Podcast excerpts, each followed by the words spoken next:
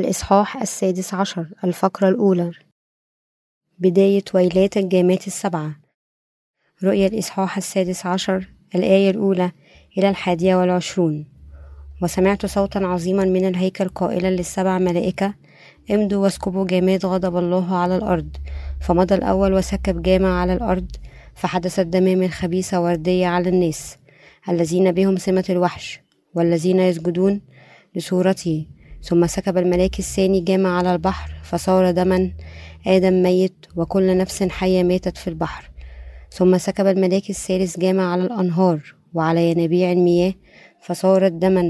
وسمعت ملاك المياه يقول عادل أنت أيها الكائن والذي كان والذي يكون لأنك حكمت هكذا. لأنهم سفكوا دم قديسين وأنبياء فأعطيتهم دما ليشربوا لأنهم مستحقون. وسمعت آخر من المسبح قائلا نعم أيها الرب الإله القادر على كل شيء حق وعادلة هي أحكامك. ثم سكب الملاك الرابع جامع على الشمس فأعطيت أن تحرق الناس بنار فاحترق الناس احتراقا عظيما وجدفوا على اسم الله الذي له سلطان على هذه الضربات ولم يتوبوا ليعطوه مجدا. ثم سكب الملاك الخامس جامع على عرش الوحش فصارت مملكته مظلمة وكانوا يعضون على ألسنتهم من الوجع وجدفوا على إله السماء من أوجاعهم ومن كروحهم ولم يتوبوا عن أعمالهم. ثم سكب الملاك السادس جامع على النهر الكبير الفرات فنشف ماؤه لكي يعد طريق الملوك الذين من مشرق الشمس. ورأيت من فم التنين ومن فم الوحش ومن فم النبي الكذاب ثلاثة أرواح نجسة شبه ضفادع فإنهم أرواح شياطين صانعة آيات تخرج على ملوك العالم وكل المسكونة لتجمعهم لقتال ذلك اليوم العظيم. يوم الله القادر على كل شيء. ها أنا آتي قلص. طوبى لمن يسهر ويحفظ ثيابه لئلا يمشي عريانا فيروا عريته. فجمعهم إلى الموضع الذي يدعى بالعبرانية هرمجدون. ثم سكب الملاك السابع جامع على الهواء. فخرج صوت عظيم من هيكل السماء من العرش قائلا قد تم فحدثت أصوات ورعود وبروق وحدثت زلزلة عظيمة لم يحدث مثلها منذ صار الناس على الأرض. زلزلة بمقدارها عظيمة هكذا وصارت المدينة العظيمة ثلاثة أقسام ومدن الأمم سقطت وبابل العظيمة زارت أمام الله ليعطيها كأس خمر. سخط سخط غضبه وكل جزيرة هربت وجبال لم توجد وبرد عظيم نحو ثقل وزن نزل من السماء. على الناس فجدف الناس على الله من ضربة البرد لأن ضربتي عظيمة جدا. التفسير الآية الأولى إذا سمعت صوت عالي. من قول الهيكل إلى الملائكة السبعة يذهب ويصب خارجية طاسات غضب الله على الأرض. بضربات جامعة الغضب السبعة سيجلب الله غضبه على خدام ضد المسيح وشعبه الذين ما زالوا يعيشون على هذه الأرض. ستجتاح عاصفة غضب الله جميع المخلوقات والناس وستنفجر بعد سنوات عديدة من صبره وسيعانون من الضربات العظيمة التي ستسكب عليهم خلال الفترة المتبقية من الضيقة العظيمة التي دامت سبع سنوات في هذا الوقت. سوف يتحول هذا العالم إلى رماد حيث يتفكك ويتحطم إلى أشلاء ويدمر في غياب النسيان. رؤيا الإصحاح 16 هو الإصحاح السادس عشر هو الإصحاح الذي تسكب فيه ضربات الجامات السبع أولئك الذين حتى هذه اللحظة الأخيرة لم يعرفوا ولم يؤمنوا بالإنجيل الذي يحمل شهادة الخلاص والذي كان سيسمح لهم بأن يرفعهم الرب إلى الهواء. أي إنجيل الماء والروح ستدمرها هذه الضربات. الآية الثانية الأولى ذهبت وصبت الخارجية طاستها على الأرض وخطأ وجرحة وقرحة جلدية مقرفة. وقع على الرجال الذي الذي عنده علامة الوحش وأولئك الذين عبدوا صورته إن ضربة القرحة الكريهة البغيضة التي سيسكبها الله من خلال ملاكه ستنزل على أولئك الذين حصلوا على سمة الوحش. ضربة القرحة هو مرض جلدي. عضال يتفاقم على جلد المصاب والذي تنتشر العدوى أيضا إلى ما وراء الجلد المتقيح. كما سيكون المعاناة كبيرة. إذا كان المصابون سيعذبهم هذه الضربة من القرحة الكريهة البغيضة حتى موتهم. لكن الله لن يكتفي فقط بإلقاء الضربة المؤلمة على كل أولئك الذين تلقوا سمة الوحش ولكنه أيضا سوف يسكب ست ضربات أخرى على رؤوسهم بعد ذلك.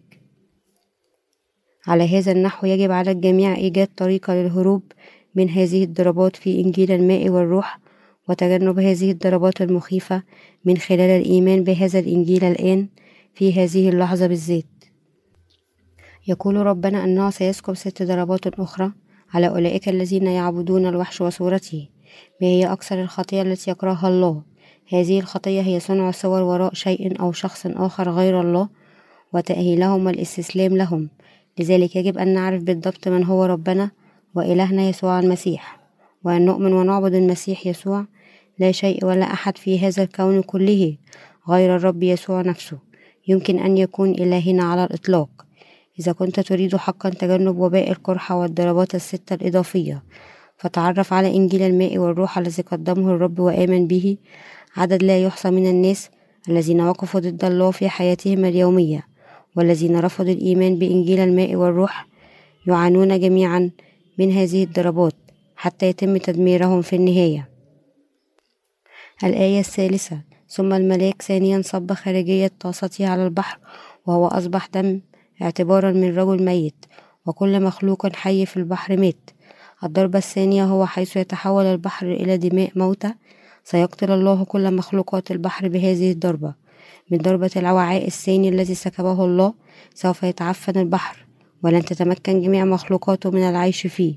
لذلك لن يتمكن أي إنسان من أن يأكل حصاد البحر عندما يجلب الله هذه الضربة الثانية. من خلال الضربة الثانية سيظهر الله أنه حي وأنه هو الرب على كل الحياة. هذه الضربة الثانية هي دينونة الله على جميع الناس في العالم الذين بدلا من عبادة الرب من أجل مخلوقاته انحنوا بدلا من ذلك لصورة الوحش. عدو الله وسفكوا دماء القديسين هذه الضربة الثانية هو أيضا الأنسب. يظهر لنا الله أنه بذلك ينزع ثراء الطبيعة من أولئك الذين لا يشكرون الرب على كل مخلوقاته التي صنعها الله. الآيات الرابعة إلى السابعة ثم الملك الثالث. صب خارجية طاسته على الأنهار والربيع من الماء وهم أصبحوا دم. وأنا سمعت ملاك المياه يقول أنت مستقيم أو اللورد الواحد الذي هو والذي آن والذي هو أن يكون. لأن أنت قد حكمت هذه الأشياء. لهم عنده دم والأنبياء وأنت قد أعطيتهم دم أن يشرب. له هم فقط المستحق. وأنا سمعت آخر من قول المسبح مع هذا اللورد جود المايتي صدق صدق ومستقيم أحكامك. إن الضرب الثالثة الذي يحول الأنهار وينابيع المياه إلى دم هو بالفعل أحد أفظع أنواع الضربة. هذه الضربة الذي يأتي كعقاب على خطايا كل الذين لا يؤمنون بالله سوف يتحول إلى دماء ويجعل من المستحيل عليهم العيش على هذه الأرض. سيحول الله كل الينابيع والأنهار على هذه الأرض إلى دم. هذا الوباء أيضا هو الدينونة الصادرة على شعوب العالم كثمن وعقاب لموقفهم ضد الله الذي أعطاهم الماء أصل الحياة كلها. السبب الذي جعل الله يجلب هذه الضربة على أولئك الذين وقفوا ضده. لأنهم قتلوا قديسي وأنبياءه أثناء وجودهم على هذه الأرض. هم الذين لم يرفضوا فقط أن يؤمنوا بالله كإله لكنهم وقفوا أيضا ضده بالاتحاد مع ضد المسيح. إن أولئك الذين يقفون ضد محبة الله في هذا العالم بسبب قوة ضد المسيح. سوف يضطهدون ويقتلون أعز قديسي الله المحبوبين وخدامه. أولئك الذين لا يؤمنون الآن بإنجيل الماء والروح الذي أعطانا إياه ربنا لننقذ الناس في هذا العالم من الخطية. سيقتلون العديد من القديسين والأنبياء في آخر الزمان ويسفكون دماءهم. لذلك سوف يسكب الله وبائه الثالث على هذا العالم حيث يعيش أعدائه. هذا هو حكم الله العادل من أجله. سوف يفرح جميع القديسين في الهواء. لماذا؟ لأنه مع دينونته العادلة التي صدرت على الأعداء الذين قتلوا القديسين سينتقم الله منهم لموتهم. على هذا النحو يجب على القديسين. وخدام الله ألا يخافوا ولكن بدلا من ذلك يدافعون عن إيمانهم بالرب الإله ويتطلعون إلى وعد الله وقدرته عندما يواجهون استشهادهم. الآيات الثامنة إلى التاسعة. ثم الملاك الرابعة صب خارجية طاسته على الشمس وقوة قد أعطي إليه أن يحرق رجال بالنار ورجال حرقوا بالحرارة العظيمة. وهم وهم أنكروا اسم الله الذي عنده سلطة على هذه وهم ندموا وأعطوا يتفاخروا. بينما يسكب الملاك الرابع وعاء الضربة الرابعة على الشمس سوف يحترق الناس حتى الموت. من الحرارة الحارقة سوف يجلب الله الضربة من حرارة الشمس الحارقة لأولئك الذين وقفوا ضده لأن هذه الأرض تدور حول الشمس على وجه التحديد. إذا انحرفت الأرض عن هذا المدار واقتربت من الشمس حتى بأصغر مسافة. سيتم حرق سكانها جميعا حتى الموت. على هذا النحو عندما يتم سكب هذه الضربة الرابعة سيعاني الناس الذين ما زالوا يعيشون على هذه الأرض من الاحتراق. ومع ذلك فإنهم ما زالوا لا يتوبون عن خطاياهم في الوقوف ضد الله. لماذا؟ لأنهم بالوقوف ضد إنجيل الماء والروح كان مصيرهم الهلاك بالفعل. لذلك يجب على الجميع في أسرع وقت أن يعدوا إيمانهم الذي يسمح لهم بالهروب من غضب الله. هذا الإيمان هو الإيمان بإنجيل الماء والروح كخلاص للفرد. لذلك يجب على الجميع أن يؤمنوا بحقيقة الماء والروح. الآيات العاشرة إلى الحادية عشر. ثم الملاك الخامسة صب خارجية طاسته على عرش الوحش ومملكته وأصبح مليئة بالظلمة. وهم قدموا ألسنتهم بسبب الألم. وأنكروا الله سماء بسبب كلامهم وقروحهم الجلدية وما ندم أعمالهم. وباء الوعاء الخامس يجلب الظلام والألم. سوف يسكب الله وعاء الضربة الخامسة على هذا العرش ضد المسيح ويجلب ضربة الظلام والألم من هذه الضربة سوف يقدم الناس ألسنتين بسبب الألم والمعاناة وسيحرص الله على الانتقام من معاناة القديسين بألم مضاعف. وبعبارة أخرى سيجعلهم الله يعانون بنفس القدر الذي جعل القديسين يعانون من قبل. ومع ذلك فهم لا يزالون يجدفون على الله ولا يتوبون حتى وهم يعانون من كروحهم على هذا النحو يجب أن ينالوا العقوبة الأبدية بحرق الجحيم بالنار والكبريت. الآية الثانية عشر ثم الملاك السادسة صب خارجي الطاسة على الفرات النهر العظيم. وماء وماء قد جف لكي طريق الملوك من الشرق لربما يعد وباء الإناء السادس الذي يسكبه الله هو وباء المجاعة الذي يجفف نهر الفرات ستواجهه البشرية أشد معاناتها من هذه الضربة.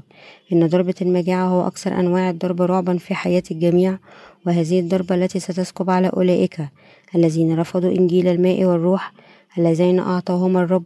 تظهر لنا مدى عذاب أولئك الذين رفضوا محبة الله.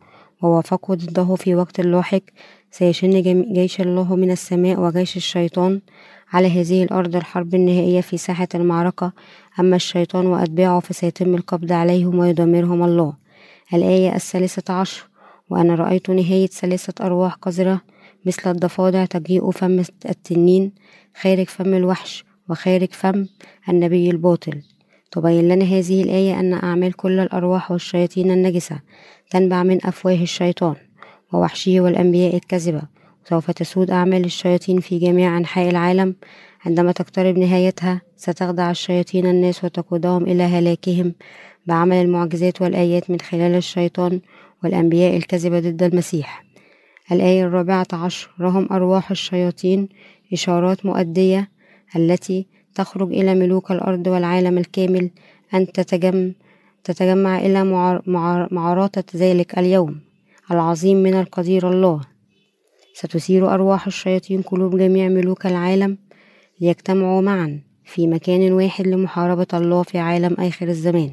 ستحكم أرواح الشياطين قلب كل شخص وبالتالي يتحول لخادم للشيطان يقوم بأعمال إبليس. الآية الخامسة عشر ينظر أنا أجيء قلص بارك هو الذي ساعات ويحافظ ويحفظ ملابسه خشية أن يمشي عاري وهم يرون خزيه. سوف يأتي الرب لهذا العالم مثل اللص والذين يدافعون عن إيمانهم يكرزون بإنجيله حتى تسكب ضربات الجامات السبعة مباركين للغاية. يخبر ربنا القديسين الذين يعيشون في عالم نهاية الزمان أنه يجب عليهم أن يعيشوا بإيمانهم بإنجيل الماء والروح اللذين أعطاهما لهما والدفاع عن هذا الإيمان حتى يومهم الأخير. الآية السادسة عشر يتنبأ الكتاب المقدس أن الحرب الأخيرة بين الشيطان والله ستشن في مكان يدعى هرمجدون ولكن لأن الله كلي القدرة سينتصر على الشيطان ويرمي الوحش في بحيرة النار والكبريت. يجب أن ندرك أن الشيطان كان داعما مخادعا ويجب أن نحافظ على إيماننا بالرب ثباتا حتى اليوم الذي نقف فيه أمام الله. آيات السابعة عشر إلى الحادية والعشرون. ثم الملاك السابعة صب خارجي التساطيف الجوية وال... والصوت العالي جاء من هيكل السماء ومن العرش. قول إنه عمل وكان هناك ضوضاء ورعود وبرق وهناك زلزال عظيم مثل هذا الزلزال هائل وعظيم. كما حدث منذ رجال الساكنون على الأرض. الآن المدينة العظيمة قد قسمت في ثلاثة أجزاء ومدن الأمم. سقط وباب العظيمة قد تظاهرت قبل الله أن تعطيها كأس نبيذ الشارسة غضبه. إذا كل جزيرة والجبال ما تجد وحالوب عظيم من السماء. سقط على الرجال كل حالوب حول وزن موهبه.